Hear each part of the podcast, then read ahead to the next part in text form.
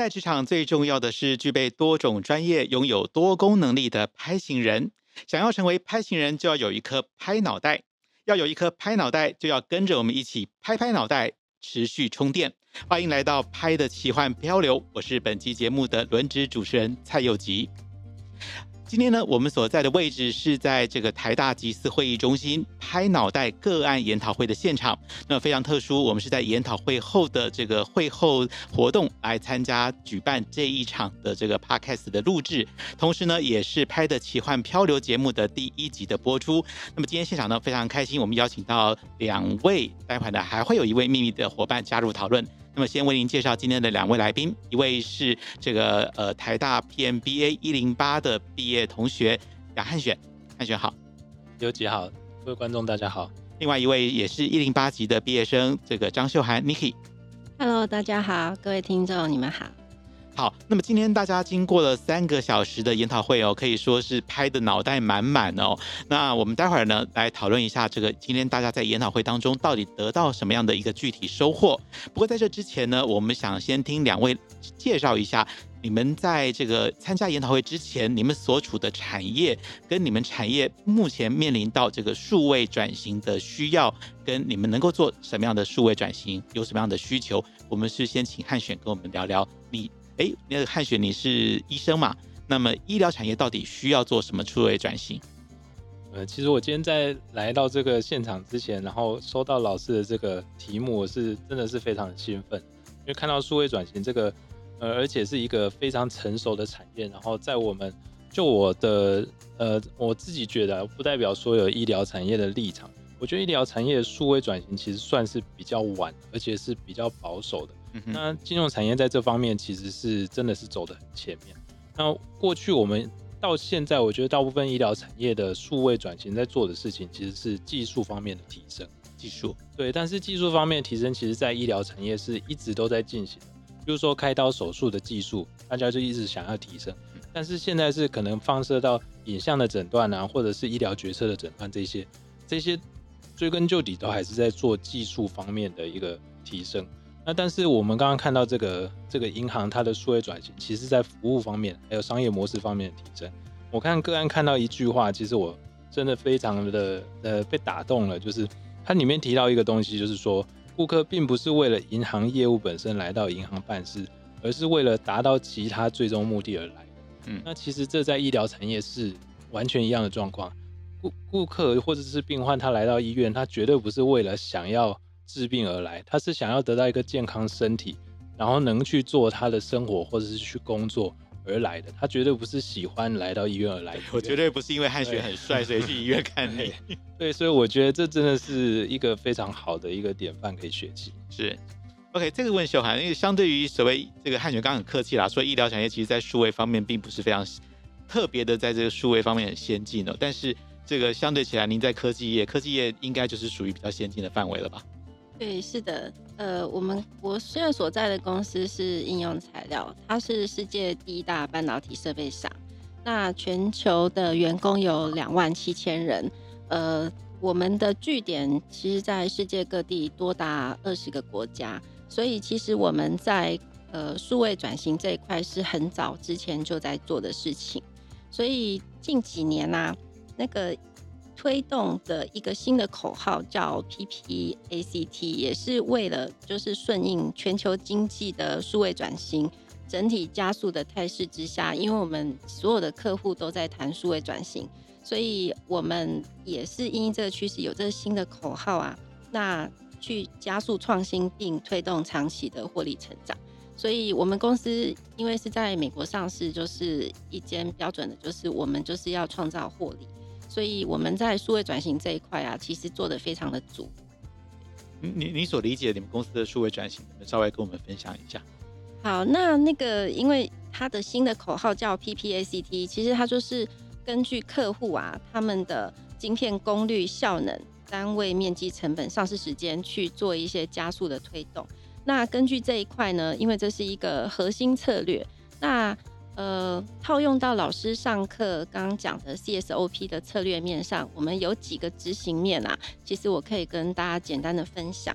一个就是呃，例如我们在客户从前在客户服务上啊，我们可能是交货的过程中，我们还会给一些那个手册。那现在呢，所有的客户他只要是利用网络上，他可以直接下载，就是呃机台的使用手册以及呃更新的版本，然后软体也是直接从云端直接下载，所以这个也就缩减了我们一些呃作业流程跟提高工作效率。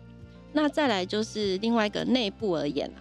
呃，我们线上的课程训练，就是从前我们教育训练是呃一个老师，然后在一个时特定的时间点上，然后对于二三十个新进员工做一些教育训练。可是如果你那个时间错过了，那就没了。但是现在我们公司的数位转型是说有大概呃一千多种，呃，不论是技术方面，或是软硬方面，或是 soft skill 等等这些课程。提供给所有的员工，全世界的员工二十四小时，他都可以直接利用他的电脑，就可以直接开始做自我的教育训练等等这些。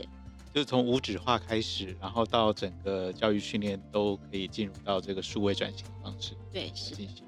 对，是。对，这点我请教汉轩哦，就是呃，你刚刚提到说医院除了这个技术上的数位转型之外，其实在这个软体还有服务上面，其实也可以做数位转型。那在你所这个服务过的医院里头，有没有在做这样的事情？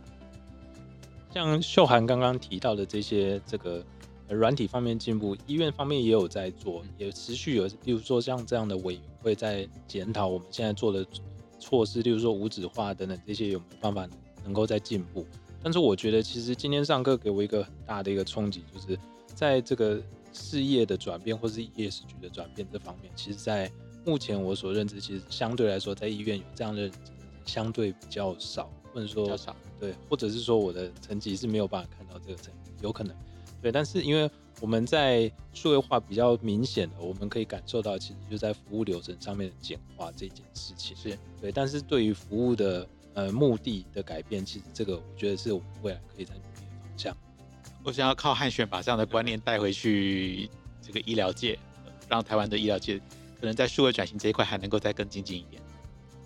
OK，好，那这部分我们先谢谢汉选啊。那我们再来跟 Niki 聊聊哦，就其实今天上了这个三个小时的一个研讨哦，呃，我想听听看你个人最大的收获是什么？我知道你毕业一年了嘛，那这一年之后再回到学校，呃，今天的研讨会我我自己参加的心得是，我觉得好像又回到一年多前在上课的那个那个情境跟情境，然后。呃，又回到了当年老师在做个案检讨、个案报告讨论的那种情境，好像又重新充了一次电的感觉。我不知道你的感觉跟我是不是类似？对，是的，我觉得呃，陈群忠老师今天给我们上课，让我又回到那种学生时光，很开心的坐在台下，然后呃，一直保持醒着的状态，然后聆听老师跟其他同学的分享。这个的确是我今天来最开心的事情。那。诶，上完这堂课之后，给我的感觉是说，我以前感觉上我是一个梯形人，但是今天上完课之后呢，我有一个拍脑袋。那期望呢，在未来这几年，如果我们每年都可以办这种拍脑袋研讨会的话，我很快就可以达到 GML，就是 General Management Leadership 的这个 level。哦，那你还要常常来上我们的这个拍的喜欢漂流，天天帮你拍脑袋。好，那现在我们现场呢又来到又来了第三位这个神秘嘉宾哦，他是这个呃台大校友会的前会前理事长啊，那个林诗云学姐。啊、各位听众大家好，主持人好。呃，好，那学姐，我想请你也跟我们分享一下哦。这个您毕业更久了哦，那再回到研讨会的现场来来聆听这个个案讨论，我不知道您的心得会不会比我们又更加的强烈一点？其实其实会的，因为呃毕业这么久，其实我一直很想再回到学校来充电。嗯，呃，听了今天的课，让我感觉说再一次的充电，其实是那种感觉真的是不一样，而且。呃，我们的产业是是传统产业，是。那今天听到的是那种数位转型，让我觉得好像是传统产业在这方面的的应用会稍微比较落后一点，也比较没有那么广。我不知道对不对？不，您客气了啦，因为您的产业是可以说台湾的隐形冠军哦。那呃，身为这个企业负责人，我我。我想我想很好奇的是，就是您在听了这些呃非常新的这个观念跟概念之后，您有没有想过怎么样把它带回去所谓的传统产业里头，让它也能够有新的数位转型？其实其实是的，我呃上了这个课以后，就就就在思考说，到底我们的企业可以做到哪一些来应用新的科技？然后帮助自己的企业呢，提升了竞争力。那刚刚我们看，其实就像我们上课一样，最重要是在文化。我我记得我还跟老师提到，其实文化的整合真的很难。我们公司曾经做，呃，也也也有并购的经验。那产业是在大陆，那两边的文化。真的是差异太大了，你你光在思考模式、行为模式、执行力，真的是差很多。你会觉得管理的人呢，越管管到最后，脾气越来越坏。管理者的脾气 还是被管理者？对对对对，因为你你会觉得，为什么我教你的你都不会？还是你是听不懂？还是你根本不照我所说的那个执行面去做？这个就是文化上的落差，然后你整个文化你要把呃他们的文化跟我们原来的文化整合在一起，因为你你你你的组织一定要是有共同的文化，你才会有共同的目标。但是你文化观念不一样的话，你要去推动你未来成长的目标就很难，就会变成是一个阻碍。刚刚舒姐提到文化的问题，我不晓得相对于台湾跟中国大陆之间的文化上的问题，在外商有没有类似的状况？诶、欸，其实我们是多国文化，就是我们是多元文化的包容，所以我们不论人种或者是呃国籍或者是性别等等，这些都是我们都有规范说这个是有包容性。对，我们还特别就是全球的员工在进入应用材料上之前呢，成为应用材料的员工还需要上这门课。对，所以我们对这个规范是相对的非常的严谨。就是我们没有单一的去针对哪一个国籍或性别，或者是呃各种不同的意识形态去做一些特殊的做法是没有的。嗯，好，那我们在场又来了一位来宾哦，这个呃，我们同样是台大一零四级的黄瑞仁学长。哎，大家好，我是变 BA 一零四的瑞仁。那其实今天在这个活动里面呢，我们是我是控音呐，哦。但刚才老师上课有讲，我们是一个敏捷的团队啊。我我突然觉得有些想分享，我们马上 cue 主持人，没想到主持人也懂我的意思啊。谢谢主持人。对对，那诶，我其实想跟大家分享，因为我自己老师刚才上课的期间有分享，有请大家调查，就是说你在上课期间到底你的职位或者是薪资有没有差异？那我有举手，但我很想跟老师说，我不是升官的，我是自己给自己升官，因为我去创业了。我又再创了一个事业，然后那个职位可以自己填，然后薪水当然就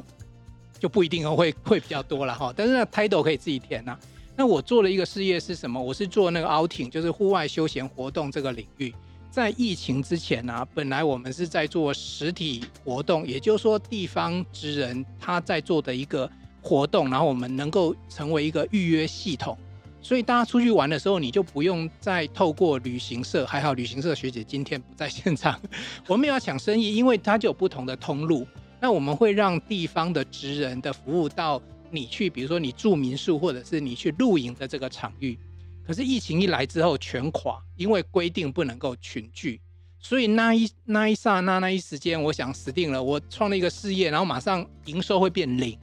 所以我后来我忙做一件事情，就是。把这些职人搬到线上，然后把他们，比如说原本原住民教大家呃射弓箭，或者是说客家染布染染啊，你们知道可能有些染染啊，然后试染这些东西，你不能到现场做，我们把它拍成影片在线上，但是我们把材料放到线上商商城，所以我们就是有一个 outing 小客厅，就是让你可以在客厅里面做这件事情，这个是我不知不觉。必须被逼着做数位转型，这是我自己发生的事情。然后我再多分享一件事情，就是我们在跟地方的小农或者是小店家在合作的时候啊，以前我们去推，比如说推 Line@ 官方账号，推很多的数位金流，没有人要理我们，因为他们的生意，他们在前台啊，卖东西都已经卖到来不及了，所以没有人会想处理我们这件事情。疫情来了之后，我觉得所有的商家跟店家全部都在询问怎么样做线上，所以疫情对数位转型这件事情其实是一个很大的关键时间。谢谢，我提出我两点，不好意思，我控音还中间插进来，对，没有问题哦。那其实呃，整个台大不管是研讨会或者是我们的这个 podcast 的节目，其实就是非常的灵活，而且呢，非常的能够应变哦。这也是台大人的精神哦，啊也是精修推广学院 PM 学程的精神。所以呃，未来我们的这个奇幻漂流节目，其实就会在这样的精神之下呢。呃，持续的来为大家直播节目。那既然瑞仁上来了，我就让你多讲几句话啊、哦，因为他也是我们这个节目的制作人哦。所以呃，我想借机，因为今天是第一集节目嘛，那我就让这个瑞仁呃来呃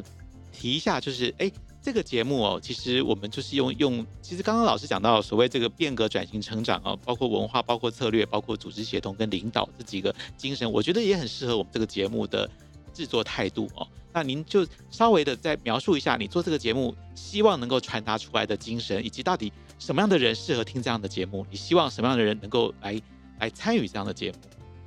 好，我们是一个非常敏捷的团队哦，因为我们团队刚刚，其实我刚才有分享，来我们这个课堂抢麦克风是困难的。原来这个节目刚刚已经开始有人抢麦克风，我简单讲一下哈。其实我刚刚有蹦出一件事情，其实先跟大家分享一下，我们在做数位转型的时候啊，刚才不是讲说核心能力公司要从百分之八十外包变成是百分之，就是外包的那个变成内包，不是内包，叫做内部的这个系统嘛。我自己有很大的感触是，呃，因为 local 跟 no code，就是以前我们在写网页那个 code 这件事情，已经到了 local 跟 no code 的时代。我公司的网页是我自己写的，我不是 IT 出身，我是念工程的。我以前跟 Niki 可能我在 TSMC 工作，跟他搞不好有关联。可是我现在，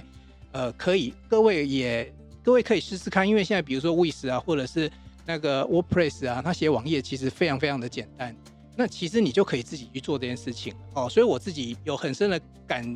感受是，如果要做数位转型，那每个人的自己内心或者能力要能够先做一些调整。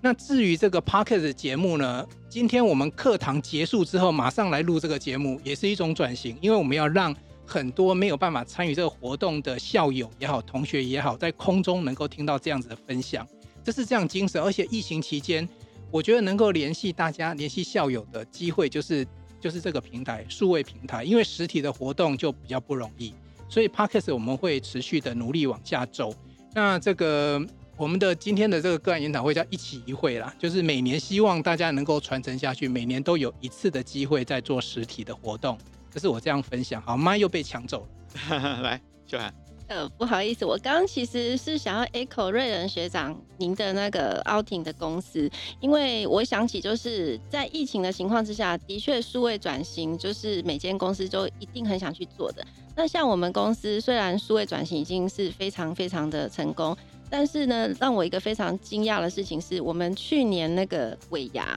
也是用线上尾牙的方式，那也是公关公司来办的活动。那我本来以为说线上尾牙应该是很无聊，因为又不能吃又不能喝。那我发现说，哎、原来互动之间有这么多的小游戏可以玩，所以我是真的觉得，哎、数位转型原来可以应用在很多很多的地方，让我非常的惊艳。我我再抢一下麦克风，我我介绍一下我们那个汉影学长哦，他公司就在做尾牙活动的哈、哦，他真的这几年都很多的这个数位的尾牙，有机会再请他来分享。那我看到思云姐又想要抢一下麦克风，这公司应该也有一些事情，哎，我不能不能抢主持人的棒子，没有问题，没有问题。回到回到主持人，对，诗姐给我们一点期许吧，就对于现在的校友会，其实我们蛮积极在在办各种活动，不管是今天的研讨会，或者是新的 Podcast 节目，那。您身为这个创会的理事长，我相信您一定有一些期许或者是期待。我，我对我当初会创这个校友会，其实是也是在廖院长跟杨校长的期交给我的使命。本来以为说毕业后呢，呃，因为有一点事就就耽搁了没有，大概这个使命我就可以逃掉了。结果呢，呃，瑞仁呢，因为学弟妹们一直想要把这个校友会创起来，那瑞仁就想说。那为什么瑞仁会会想到找我找我去？那我我想说，我是身为呃第一届的班代，那我有这个这个使命，就是去 support 他们。那 support 他们到最后呢，他们就好像掉到他们的陷阱里面，就要我去当那个创会会长跟那个理事长，第一第一任的理事长。那当然，我也想说，好，既然当时呃院长个跟跟杨校长有这个这个任务给我，就我就就做哈，要不然当时其实还没有疫情，我常常要飞大陆，其实没有太多时间。我跟他讲说，真的没有那个时间。那我担任了的这个职务，我不做事呢，这不是我的个性。可是担任了这个职务，变成我有很多事要做，就变成你要把这个会弄起来，有很多琐事，就一直要盯着跑。那到最后当然就是也也皇天不负苦心人，把这个会创起来。那这个会创起来，我当然是希望我们的 PM 的校友呢，可以呢一届一届的传承跟把它连贯起来。就像一个那个，很像一个大家庭一样，这是我一直在想的。其实 PM 就是一个兄弟姐妹。那虽然说我们有隔很很多届，大家可能都不认识，那就可以利用这个校友会，大家呢来聚在一起。这里面的精英真的很多。那这个精英很多呢，把我们的我们的兄弟姐妹每一个都是精英啊，不认识不是很可惜嘛？所以我希望说我们的校友会其实很棒。现在第二任的。第二任第二届了以后，呃，有各个他们已经有各个组在推动这个活动。那当然瑞仁在推这个活动的时候，我也很支持，我说非常棒。所以为什么我今天一定要从脏话上来？等一下结束还要回脏话。好，那今天这个非常感谢大家的参与哦。呃，跟大家说明一下，就是我们的这个《拍的奇幻漂流》这个节目呢，是由台大经济推广学院的 PM 校友会所制作播出的节目。那么今天大家听到的是第一集节目的播出，是在今天的这个拍脑袋个案研讨会之后，在研讨会的现场录制。那么当然，我们欢迎台大经济修养学院的校友们，大家一同参与。但是更欢迎呢，所有这个有兴趣成为拍行人。或者是你已经是拍行人的朋友，一起来支持参与这个节目。那么这节目呢，将会持续的在这个 Podcast 上面呢为您制作跟播出，也欢迎您持续的参与。今天非常谢谢各位来宾的参与，那也谢谢您的收听，我们下次再会。谢谢大家，拜拜。谢谢优吉哥，拜拜，拜拜。